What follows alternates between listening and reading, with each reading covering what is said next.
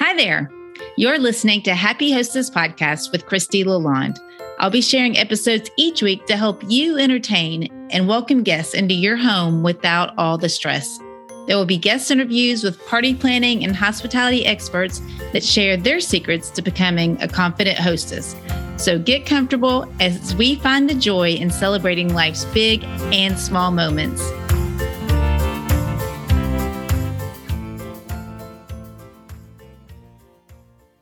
Hello, and welcome to this episode of the Happy Hostess Podcast. You are in for a treat today because I have Lee Bogle of the Southern Sideboard here as my guest. I first met Lee almost a year ago at Lydia Menzies' soiree in Birmingham last August. She is truly one of the most sincere, kind individuals that I have ever met, and I can't wait for you to get to know her and learn all of her secrets for creating delicious Southern foods and her catering secrets. Lee, I am so happy to chat with you again. Thank you for being here. Thank you for inviting me. I'm excited to be here. Well, why don't you tell everyone a little bit about yourself and your background? Okay. Well, again, my name is Lee Bogle, and I'm the owner of Southern Sideboard, which is based out of Hickory, North Carolina. And I grew up in a family where my mother was always entertaining. We always had things going on, whether it was her or her friends. And so I guess it just sort of seeped into my nature. And I have done many things through my professional career, but catering and hostessing and event planning has always been sort of a passion of mine. And for the past 20 years, I have been a fundraiser in a political and nonprofit world. And with the pandemic a couple of years ago, my job was phased out. And so mm-hmm. I thought, oh my gosh, what am I going to do? And I had a lot of friends in the area who were so kind. I had started doing Southern Sideboard as pop up shops when I was doing my son's christening luncheon. I just couldn't find some of the foods that I grew up with. And I was really discouraged. I wanted cheese straws. I wanted ham biscuits. I wanted caramel cake. I wanted all these things that my parents or my mother and her friends would always provide at the luncheons that we had. And, you know, now we have Pinterest, but back then it was just my mom and her friends and their junior league cookbooks, and they would always bicker over who made the best chicken salad. But whenever there was a function or a luncheon, they'd all kind of descend upon everyone's house with their junior league cookbooks and silver polish and their china and crystal and just sort of put it all together and make it look just, I mean, it just came together and it didn't look like hard work and it was just fun. And so they gifted me that when we had Harrison's christening luncheon. And so I set out to sort of learn how to make those things. I'd go buy cheese straws. At, with time, we had like a Steinmart that sold them for like $20. And I thought, right, this cheese and paprika or, you know, cayenne, what are we talking about?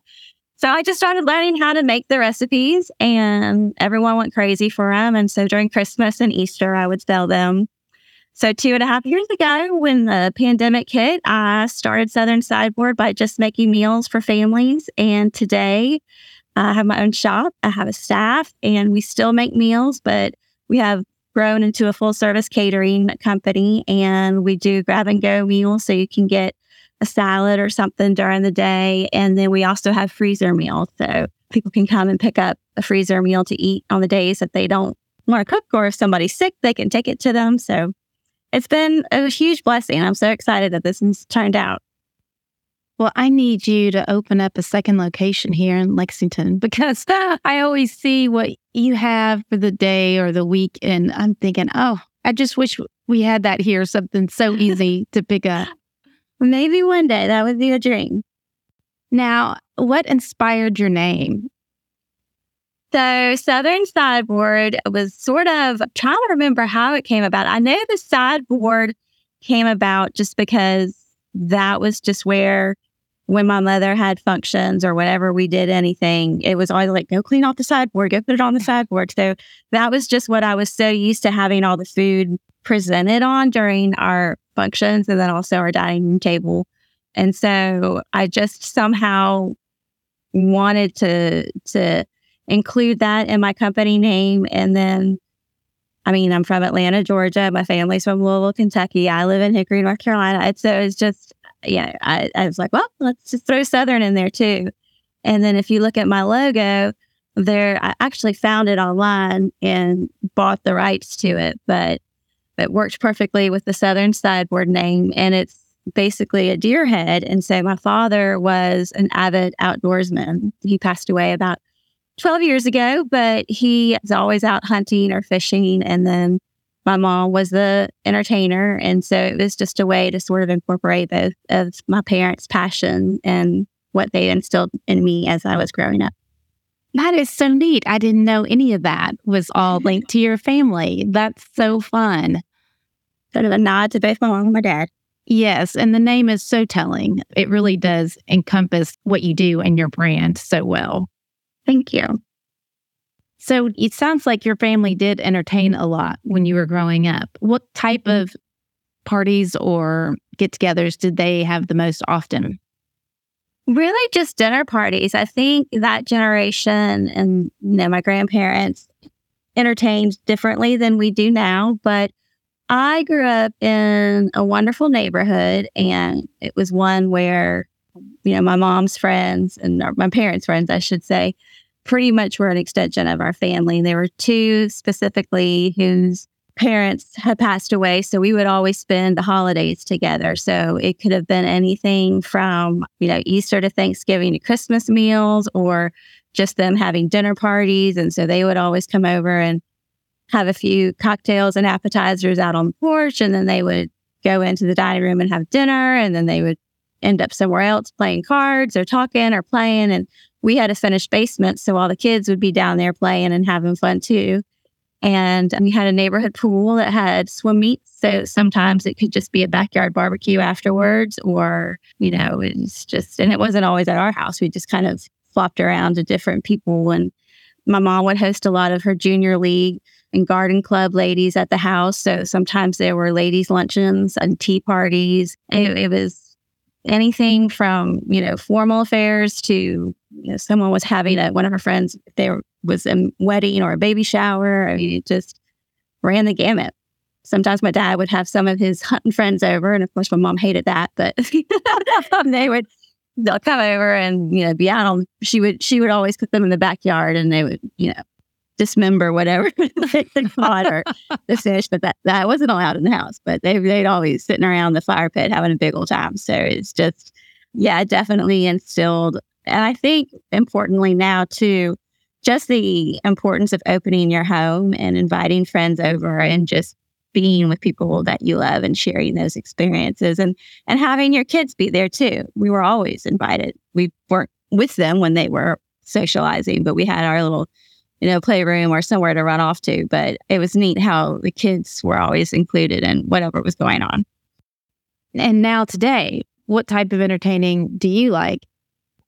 So I'm a little less formal than my parents. We do a lot of, I mean, I do have dinner parties every once in a while, my husband passed away a few years ago, so it's a little limited in what I do. But my other thing, I have a front porch. And so I like to have my girlfriends over and we'll have a little porch party and either a glass of wine or, you know, just some cocktails or even just lemonade and sweet tea. And just when the kids were little, it was fun because they could just run around and play in the yard and we would just sit there and catch up. But we do a lot of, you know, just a lot of barbecues and cookouts. And my favorite is always the low country boil in the summertime. I always host a low country boil. Oh yeah, shrimp and corn and sausage and just so those are always fun. Yes. Now, are you known for certain specialties in Hickory besides the cheese straws?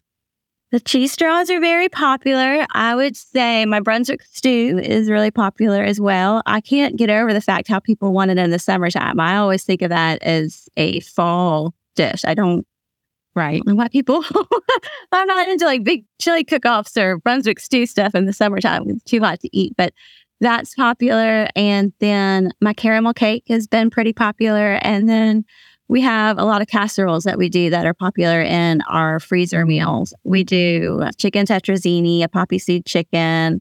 Gosh, I'm now that you've asked me, I can't even think of the things I do. But whenever I do a cocktail party or if I get hired to do a reception, I'm always told I need to bring my sausage balls. I need to have, and it's so funny because it's just those, you know, those classic ham and cheese sliders with the poppy seed dressing, people topping. Everyone goes mm-hmm. crazy for those. And so I feel like, you know, caterers all sort of, it kind of gets to be cookie cutter and the same menu everywhere. And so I was really trying to bring back some of the Southern dishes that I grew up with that I love and offer those. And people are just going crazy for it. So it's been fun. I think you're right. So many caterers are trying to like elevate their menu so much mm-hmm. that I feel like a lot of times there is a major miss in the market of right. the foods that we actually want to eat all the time. Exactly. like those are my two favorite casseroles that you mentioned. Exactly. And it would be so nice not to always have to cook them myself. always good to have a little stash in the freezer. Yes, it is. Now, am I allowed to ask how you got your recipes? Has it been developed over time or? Some of them, most of them were passed down, just family and friends recipes. Like I said, you know, with my mom and all her friends. I, I was saying earlier how they would pick over who had the best chicken salad. And so I had my own opinion on who I did. So when I got like a flood of junior league cookbooks with 80,000 chicken salad recipes, I know exactly which one I wanted to go to. And some of them I've tweaked over the years, and some of them I've kept the same. Some of them, you know, just tweaks from recipes that I found in cookbooks. And, you know, I always follow the recipe to the T the first time, but I always am like, okay, that has too much salt, or it needs this, or it needs that. So just, you know, they say never to play with your food, but I, I never learned that lesson. I'm always trying to put my spin on it. So for the most part, though, they they are family recipes. I have, I think one of the neatest things I have from my grand, I have my grandmother's Joy of Cooking cookbook, and in it are little postcards that she got from the local grocery store of her favorite of, of the weekly specials. Like I guess they used to the market that she shopped in in Louisville. They would send out to their, I guess, know if they did to everyone or if you had to be a registered client, but they would always mail out a little postcard with, or it was on an index card of their specials and it was typed up with a typewriter. And she's got her notes of what she was going to cook with it stuck in there and, oh. and the pages of the cookbook of what, of the, the recipe. So, so yeah, that's, that's kind of where they came from. That's a sweet memory to have that. It is because they, my grandparents passed away when I was young. And so I don't really have the memories of cooking and entertaining with my grandparents or my grandmothers. So to be able to share those recipes is, is special. And especially when everyone's like, oh my gosh, that's the best chicken tetrazzini I've ever had. And just like, yay, thanks, Grandma. now, do you have any suggestions for us home cooks on how to upgrade or uplevel our cooking skills?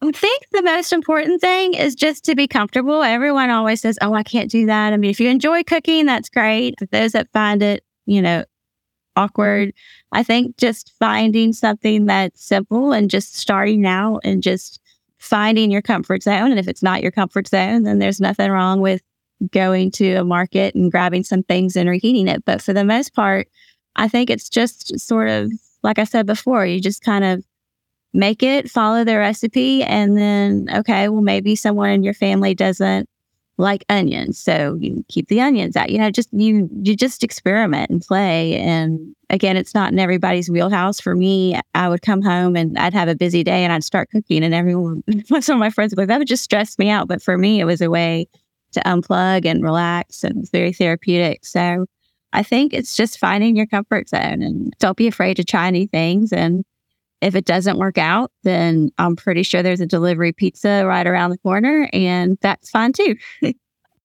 that is true. Now, you have seen so many parties. Have you found a common thread that really makes a party successful? Planning. So I think the important thing is just if the host is comfortable and calm, then everything goes like clockwork. Nobody at a party is really going to care what plates you have out. No one's going to care what the menu is really. They're not going to care if you have flowers on the table or not. They may, some of the ladies might notice. I can assure you the men won't, um, but at least some of the my friends. But, you know, it's just, I find if you're going to try and put something together, then if you can just plan out your week so that you, okay, I want to do a few things each day so that when it comes time for people to come over, you're just relaxed and maybe giving yourself an hour before or half hour before just kind of step away and either, you know, just have a glass of water or what we call a dressing drink. Uh, I mean, however you want to do it, just to sort of relax. I think that's the the best key. I learned that from Dee Dee Dalrymple. I think you went through her effortless entertaining course too. And I remember my mom would always be done and then she would go up in her little sitting room and put herself together. And when I was listening to Dee Dee talk about that, I was like, yes, I totally forgot about that. And so I think just the best, you know, is just remembering that you're inviting people over and they're there to share experiences with you. Something may go wrong, something might get burned. You know, the dog might jump up and eat something off the sideboard. These are things that have happened at all my parties. you know, it's just being relaxed and prepared. And just that way, if you open the door when your guests come in and you're not a frazzled mess, then they can sense that and they'll come into a fun party and it's going to be a start to a good night or afternoon. Well, I think you just kind of touched on this, but what about common mistakes? not being prepared. No, I'm just kidding. You can sometimes the best parties I've had have been the ones that are just been impromptu and people have just showed up or we've just kind of last minute saying, hey, let's, you know, do this. And really just showed up with a bag of Doritos that popped on the table. So I think the biggest mistake is if you allow yourself to get so stressed out or you worry about the details too much, then it takes away your joy and your fun and robs you of the whole purpose of why you're having a party. So I don't know. I mean, it's a party. Is it really? I mean, you can't have a mistake. so it's really just on how you present yourself, I guess, or how you prepare yourself or mentally the things that you are stressed about that maybe you shouldn't be stressed about. I don't know if that makes any sense, but no, it does. Probably the reason that you had so much fun at the impromptu parties is that there was no time to stress over anything at all. Oh yeah, you know, you're. I just mowed the grass, so it's like I smell. You know, everyone's no one's dressed up. It's just, hey, no one feel like doing anything. We have leftover hot dogs. We have this, and so everyone just comes together, and that can be fun too. So yeah, just having a good time.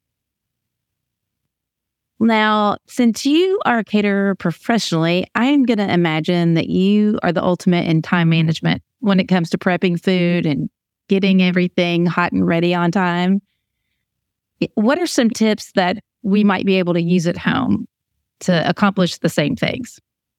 So, my, as far as keeping things warm and cold and, and time management, again, it goes back to that planning. If you are having a function where, you know, it's, you got a lot of moving parts, just planning everything out so you know exactly when things need to be ready. And then spacing is very important. So, if you're a person that has like a lot of clutter in the kitchen, I always recommend people pack those away and give yourself some space. Make sure your refrigerator is cleared out. If you have a spare refrigerator in the garage or in the basement or something, that you just have enough room to keep things cool. Or if you need to have room in your oven to keep it on warm, or make sure you can, if you need chafing dishes, you can either rent those or maybe borrow them from friends. But just finding a way to make sure you have everything spaced out and plan that in advance so that as you're pulling something out of the oven and you realize you need to maybe keep it warm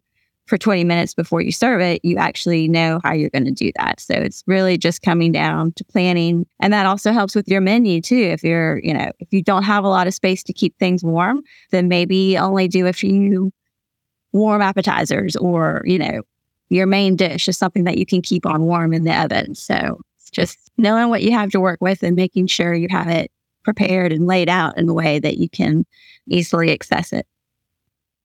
And when people hire you, do they usually have you cater like the entire meal or party, or do they just have you do like certain dishes and they make some themselves? Both. I've I've done some where I've gone in and done everything from literally the water to the dessert and everything in between. But then we have some people, like for instance, this past weekend, I did a birthday party and it was a backyard barbecue, but the lady had ordered a bunch of, she had meat. So she's like, Can I provide the meat and you just make the hamburgers for me? So I did that. There are times where this one lady is just like, My husband loves my mother's pasta salad. So I have to make the pasta salad for this party, but can you do the coleslaw and the baked beans? Okay, that's fine. So it, it just, it really just depends. I, I don't know. Uh, some other caterers may have different preferences, but I just, I try to make it as easy as possible for my clients and the hostesses because if they're at ease, then that makes my job easier. So I, we can do both. Yeah, I I lean towards the I do some myself and then mm-hmm. things that I don't want to deal with. right. Have someone else make.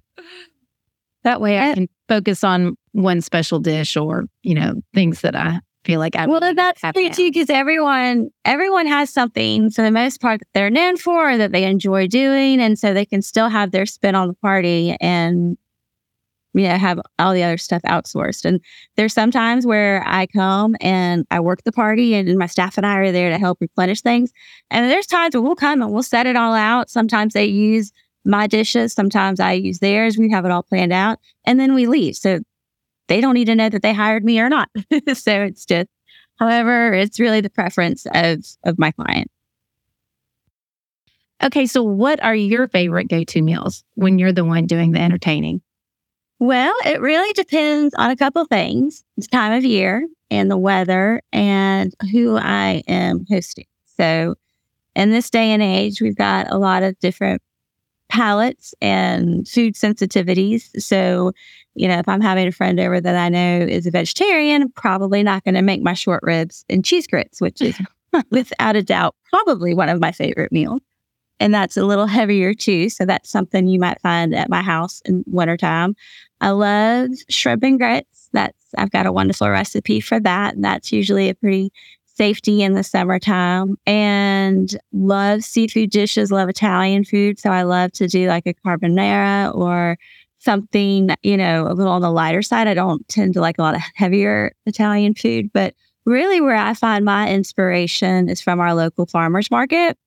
And we've got a wonderful seafood shop in town. And we also, at our farmers market, you can get fresh cut of beef and chicken from local farms. So I really just like to go and see what's fresh. And I'm very mm-hmm. sort of simplistic in my cooking. And sometimes I find a roast chicken with some vegetables is, you know, fantastic. And then I usually outsource my desserts if I do something. And if I have a heavier meal, I tend to do a lighter dessert. One of my favorite desserts in the summertime. And it's so simple is just some fresh berries and then some the vanilla liquid vanilla coffee creamer and you just put a little bit of sugar over it and it is so refreshing after a meal. So oh. it's really yeah so it's you know it's just kind of something that you throw together and everyone looks at it and they're like oh this is so elegant. And i'm like it's berries and coffee creamer so, so you enjoyed it, but you know, in the back of your mind, you're thinking, "Oh, this is so simple." So, yeah, it's just finding things that are fresh for me, and presentation, and just for me, it's just being having people that I love around the table, just breaking bread with them, and just talking. You know, where go go go go go go all the time. So it's just fun to sort of slow down and sit down and and spend time one on one with the people that you love. Well, I'm trying the berries and coffee creamer for sure. That's a winner in the summertime, I'm telling you. And do you just use white sugar or brown sugar? I use white sugar sometimes okay. Splenda. Yeah. So just something to give it a little, I mean, they, you don't need a lot because there's a little bit, yeah, uh, yeah, the creamer sweet and there's natural sure. sugar, obviously, in the berries. Just a little kick to bring it out. Oh, I can't wait to try that. I'm having that very soon, possibly tonight. Yeah, tell me Yes, have to report back. I, I certainly will. Now, what about appetizers? Which ones do you tend to serve at your own house?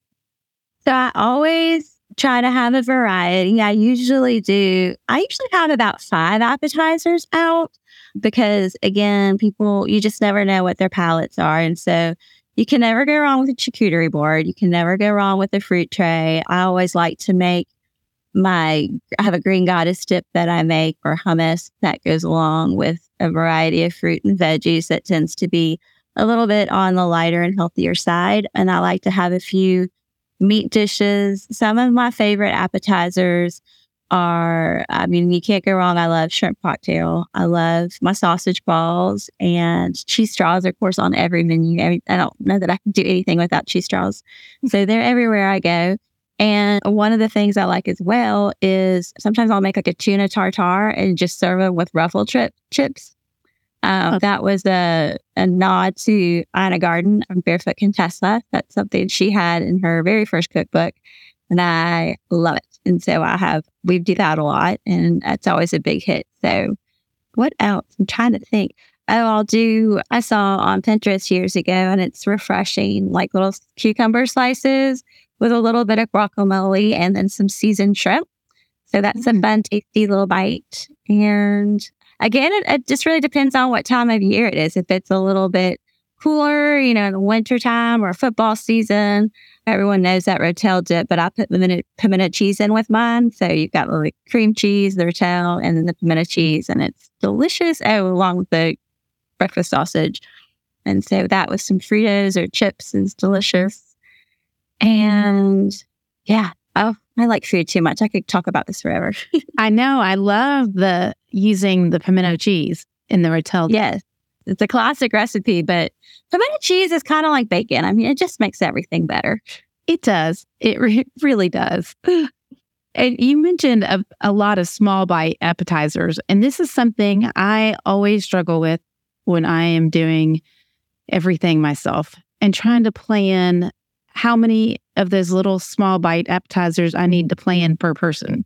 And I make way too many every single time. So, is there like a rule of thumb about how many of each type of appetizer you should have per person? So, for me, I like to err on the side of caution. I would always rather have more at the end of the party than not enough. I plan for three per person. Uh, now, sometimes one person's only going to get one. Sometimes they want to eat it at all. But I found that if it's something that's really popular, they're oh, I'm just going to get two. And then eventually they'll go, oh gosh, I'm going to go get one more.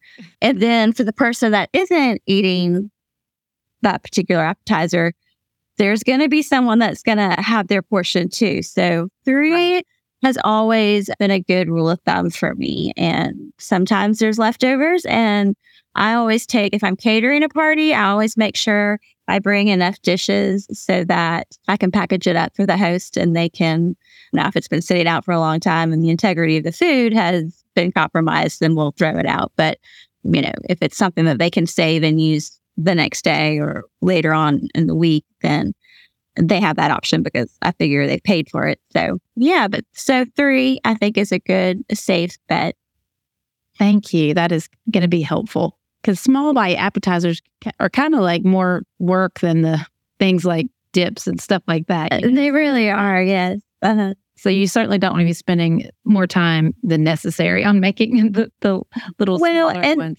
And that's where I think if you don't have something in mind that you're known for that you really, really enjoy, that's where you can go to a specialty food store or even like a Sam's and pick up something. And they have some really good options and, you know, lay just reheat those and lay those out. And then you don't have to worry about the intricate detail of each and every or let the caterer do that. yes. there, there, that would be a good shortcut. That is a good idea. Now, when my before my kids were old enough to really be of help, I would always hire a couple of high school kids to help me during a party just so that I would have some extra hands on deck. Mm-hmm. When do you suggest hiring at- attendants? Like, what size party do you think it's necessary? Well, I mean, it can. I think that all comes down to the host's comfort zone. I know some people that can wing it all, you know, themselves, but I think for me, when you start getting to have about maybe around 30 to 40 people, depending on the, it's always nice to kind of pull in some extra help. It's, you know, you can't do it all and you can't be everywhere. And eventually someone's going to be out of ice or someone's going to be over here. So I, I find that, you know, when you get to that 30 range, there's a lot of moving parts and you might want to pull in some help. okay.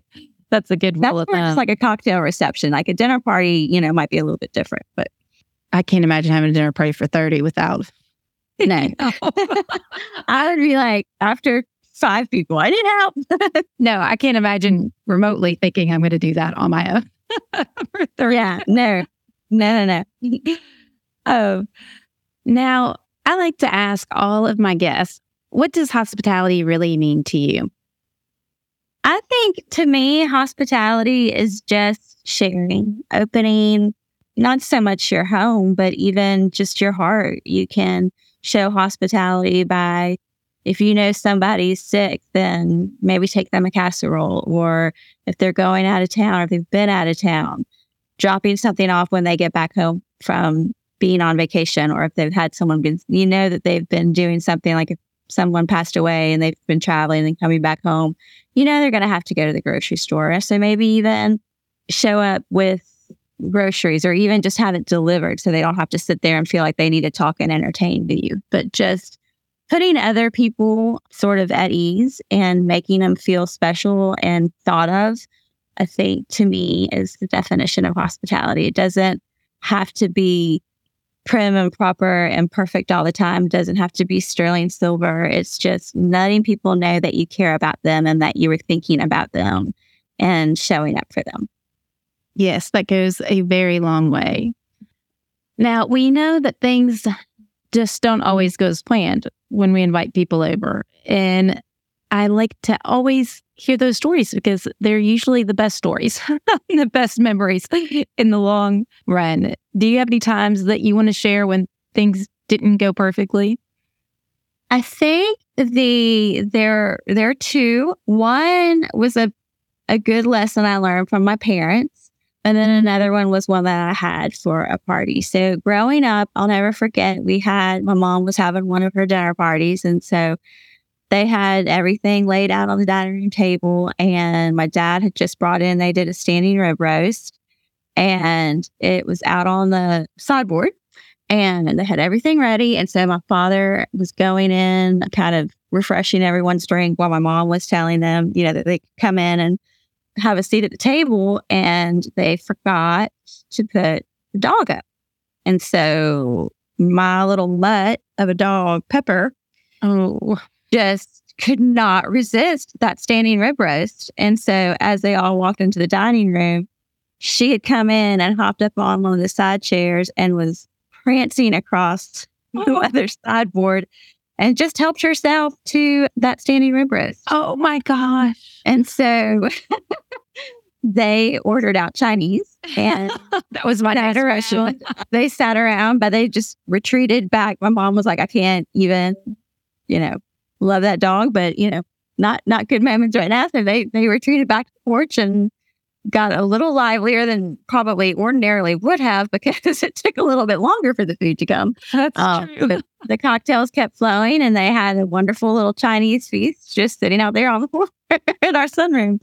So God. that, you know, that's again, it's just I can imagine a standing rib roast is probably not the you know cheapest meal, but um makes for a great story now. Everyone's like, oh, I remember that time. And my mom still, I don't think, has quite found it amusing, but we all thought it was hilarious. So, you know, it's just being flexible and and having having a plan B on um, this might be a good time where you have like some casseroles stashed away to pop in the oven. But so there's that. And then I had a Kentucky Derby party. We always, my family's from Louisville, so we always celebrate the Derby. And so years ago we we had the derby on and the food and everything went well but i don't know what i did but i went to pick up the remote control and i was trying to turn the volume up but somehow i disconnected the whole cable i don't know what button i know so we watched the kentucky derby on the replay because we missed the whole race so we had to watch and this was before the tvs were kind of as smart as they are now so or at least we didn't have it. So we had to watch it on like the actual ESPN rewind. Like, oh, so, yeah, the whole cornerstone of my party. And there was uh. no watching it live. So that was like, did that really just happen? So it's just, you know, things are going to happen. So you just have to realize that you're around the people that, for the most part, love you the most and have fun with it and just roll with it. That is totally something I would do. For sure. I am the worst with technology and especially TV. And actually, the smarter the TVs get, the worse I am when it Oh, comes yeah. to it was much Technology is not my thing. I still get teased about it. Whenever we have a derby party, they're like, okay, well, we're not going to lease. She can bring the food, but nope, don't let her get the TV remote control. I'm like, I'm not touching anything. That's great. Well, I have one more question before our speed round. Okay. And what is the one piece of advice that you would give the new hostess that's just getting started? Oh gosh, just do it. You know, just invite people over. I think the classic advice holds true. Don't try something for the first time when you're inviting people over. Just stick with your basics and what you're comfortable with, and then just enjoy yourself. Yeah, that is my number one rule is don't try a new recipe, no matter what you do. Unless you're a chef, then it's different because that's I've got real little comfortable with it now, but I'm always telling people, okay, I've never done this before. Y'all are my guinea pigs. So in those instances, you always have a standby. Yeah. Yes, that's true. Mm-hmm. And it's very different for people who do it for a living and professionally. they can they can get away with that because even if it doesn't go exactly as planned, it's still probably good. All right. Are you ready for the speed round? Oh gosh, I guess we'll find out. Okay. What is your favorite candy? M&Ms. What oh, peanut or chocolate? Oh gosh, just the regular Okay. Food that you hate. anchovies. If you could travel anywhere in the world, where would you go? The Amalfi Coast of Italy. Who was your teenage celebrity crush? Kurt Campbell. Oh, he was one of mine too. Your favorite cookbook? Ina Garten's very first Barefoot Contessa. I think you're the second person to say that. I need to look at that one more closely. I always like look at hers, but I haven't actually cooked in one of her cookbooks. I think I've tried, you know, recipes off the internet. She's really the one that kind of got me like, oh, you can make this beautiful food in a very rustic, easy ish kind of way. So I love that cookbook. Well, Lee, tell us where everyone can find you on social media and your website and everywhere, because I know people are going to want to find out more about you. Oh, thank you. Yes. So the website is southernsideboard.com. That's my company.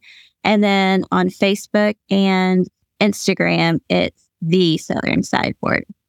Well, I can't thank you enough for being here today. I just know our listeners learned so much and they are probably going to be able to uplevel their cooking game after hearing some of your tips. Well, thank you for having me. This was fun.